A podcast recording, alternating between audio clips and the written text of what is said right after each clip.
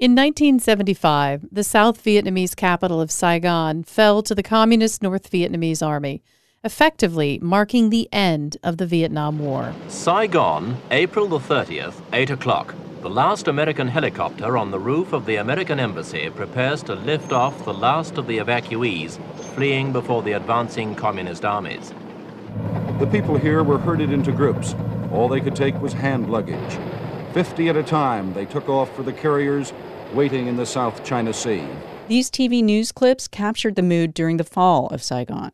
The story we're about to unfold begins shortly after, with the historic displacement and migration that followed.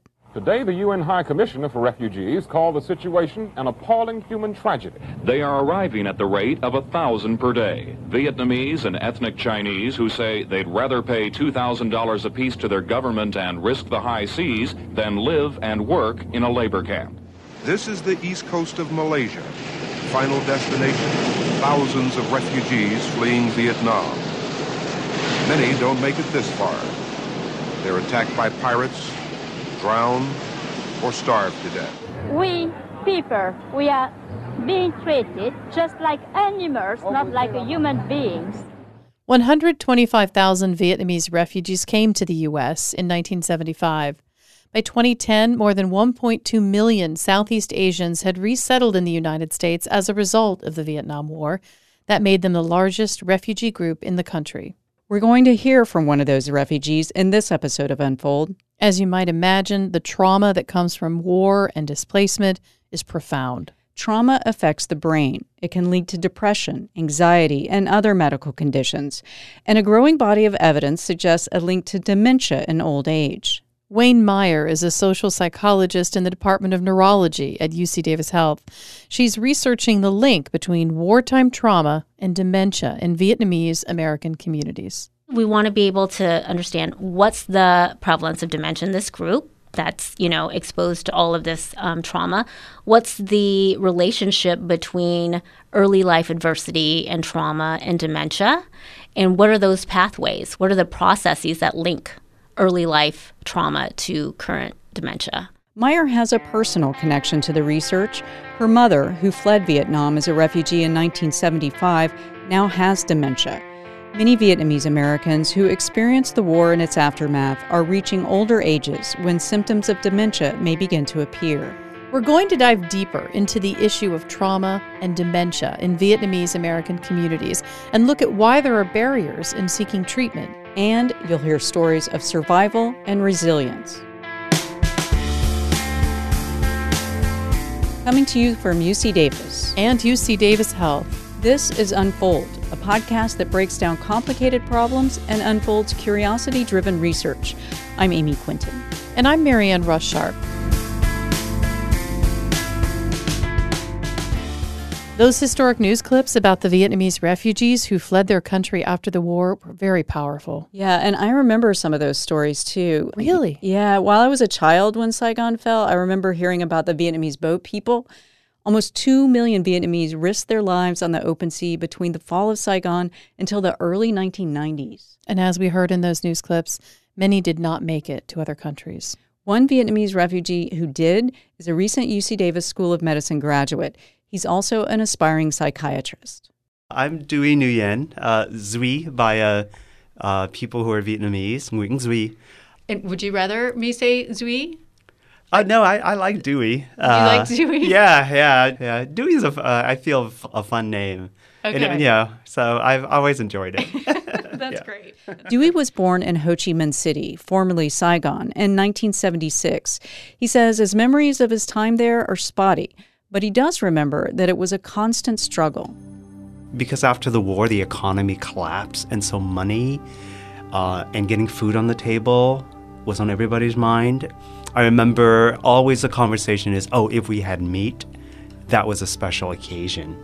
But it was such that doctors starved. That was kind of one of the mottos. Um, and so many parents, even though they didn't face immediate persecution, um, felt that their children had no future. When she was just 18, Dewey's mother tried to escape the country but failed. Over the next several years, she would try six more times. And this is on the tail of us having lost two people to the escape uh, my uncle and my aunt. My uncle was imprisoned and died in prison.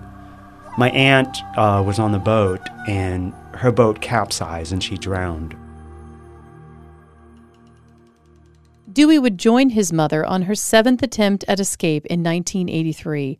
Smugglers led them, along with Dewey's other aunt and dozens of others, to a boat just offshore. Dewey, then just five years old, says mostly he remembers darkness. It's pitch black, where you could not see your hands. He says the boat seemed hundreds of feet away from the shore.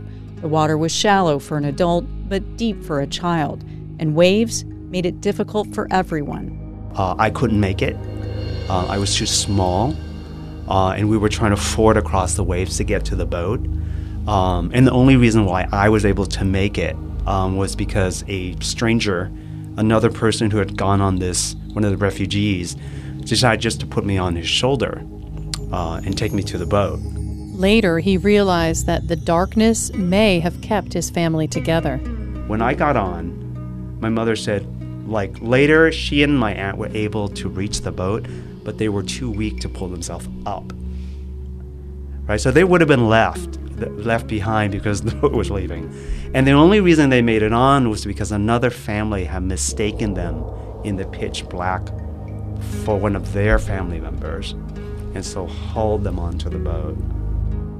The captain was to guide the boat to the Philippines, bound for the American embassy in Manila, they ran out of fuel and drifted for two weeks. Dewey also remembers the darkness from the hull of the boat, where he and about 40 others crammed together shoulder to shoulder for the entire journey.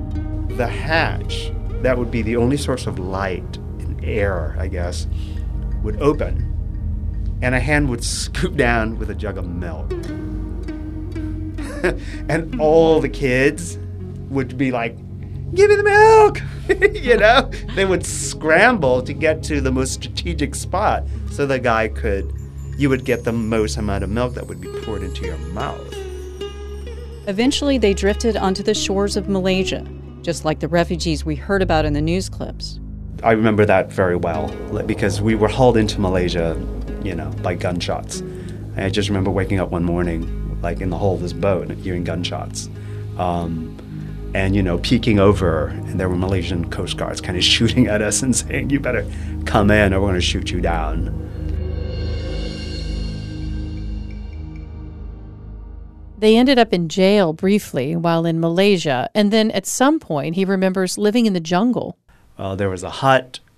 We had no running water. You know, we bathed. We would climb like the hills to this little waterfall. There was a hurricane one day, and our, our hut was blown over. Um, now that that episode, like I asked my mom, and she just again she refuses to kind of really tell me like exactly how everything fits together. That she would just say, "Oh God, that time," you know, um, and she would just kind of n- stop talking about it. Dewey says they would eventually board a boat and make it to the Philippines, where they would spend time in a refugee camp before resettling in the U.S. He apologizes for not remembering more of the year it took them to finally reach the States.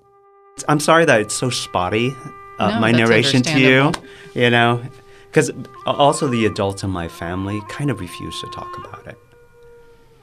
You know? Why? It's painful. Um, yeah, it, it's just, it's very painful for them. Um, unlike me, you know, because I was young, they lost a whole way of life. Um, right? I mean, that's that's one huge loss. But then to go on this one year life and death struggle in the elements is another crazy trauma. The trauma, unfortunately, doesn't end there. For refugees, it's followed by the trauma of adjusting to a new country, a new way of life, and a new language. Dewey is open to talking about his experience as a refugee, but he thinks most Vietnamese refugees, like his mother, are not. What's the first thing that people do when they're hurt so terribly? They deny it.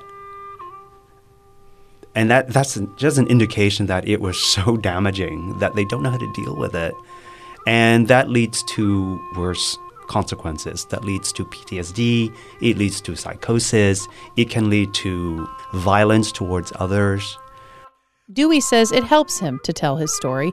He believes if he doesn't process the trauma, it will get worse as he ages.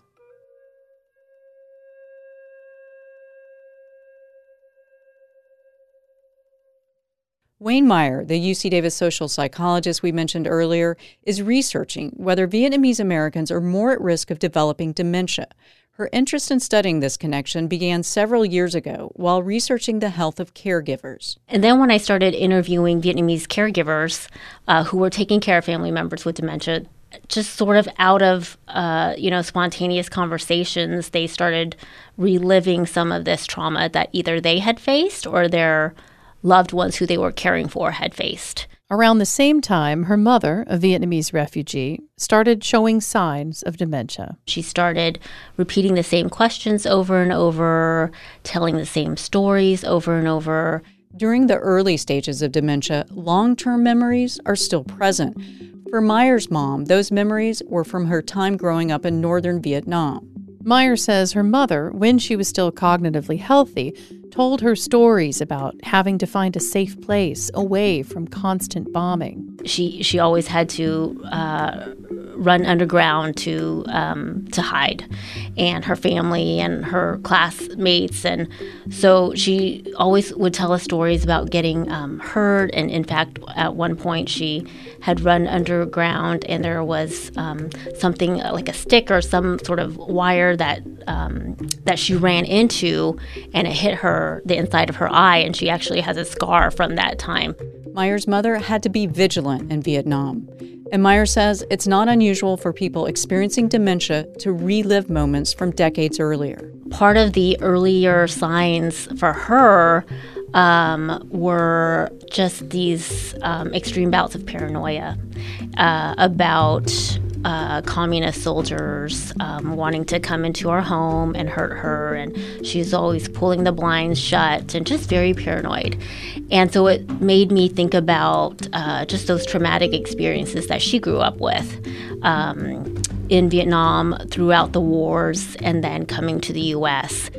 She's embarking on an investigation to track the cognitive health of more than 500 aging Vietnamese Americans in Northern California. And we'll follow them for several years to look at their um, prevalence as well as whether or not those who experience um, early life trauma and adversity. Um, whether it was in Vietnam or in the process of coming to the US, whether those experiences are related to their cognition now. Researchers have not yet studied dementia in the Vietnamese American population here, which is surprising given that California is home to nearly 40% of the 1.4 million Vietnamese immigrants now in the country. Meyer says refugees are disproportionately affected by health and mental health disparities. She wants to change that, but it's not an easy community to study. There really are not a lot of culturally and linguistically appropriate testing materials and assessments or staff, you know, who um, who can address the needs of this population. But just as Dewey suggested, there is also a reluctance within the Vietnamese American community to talk about these health issues. Yeah, there's certainly, I think, a stigma, um, not only just with trauma, but with mental health and dementia. Um, but I think what we're finding is that when we, as researchers and staff really make an effort to care about these stories, that people actually are willing to share them. And she says it's important they share, not just for their own mental health, but also for what their stories can teach us. There's so much to learn from this group about not only risk factors but resilience. So we know that a lot of them face these these challenging circumstances, but not all go on to develop health problems or cognitive impairment. So we can look at what are the factors that might help them to be resilient against, you know, um, poor health. Understanding those factors could also provide guidance to help other war refugees, like Ukrainians and Afghans who are relocating to the U.S. Many refugees, like Dewey Nguyen and his mother, have had to overcome adversity, even once they made it to the U.S. Dewey wants people to see the refugee story as one of resilience. I hope the main message, one of the main message I can tell people, if you want to help a refugee, besides just helping them with basic necessities, one of the things is to see them through the lens of resilience and not of tragedy. And I ask that people who look at refugees to not see us as others, but to see us as you. And Oanh Myers says she hopes her study is the first of many to engage a group that's typically excluded from research to help us understand the connection between trauma and dementia. And to help us all understand each other. You can learn more about Oanh Myers' research on our webpage and listen to previous episodes at ucdavis.edu slash unfold. I'm Marianne Russ Sharp. And I'm Amy Quinton. Thanks for listening.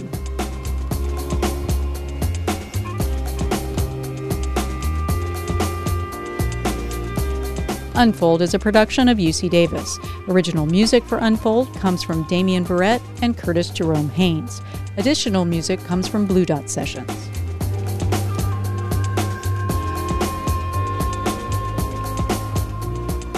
If you like this podcast, check out UC Davis's other podcast, The Backdrop.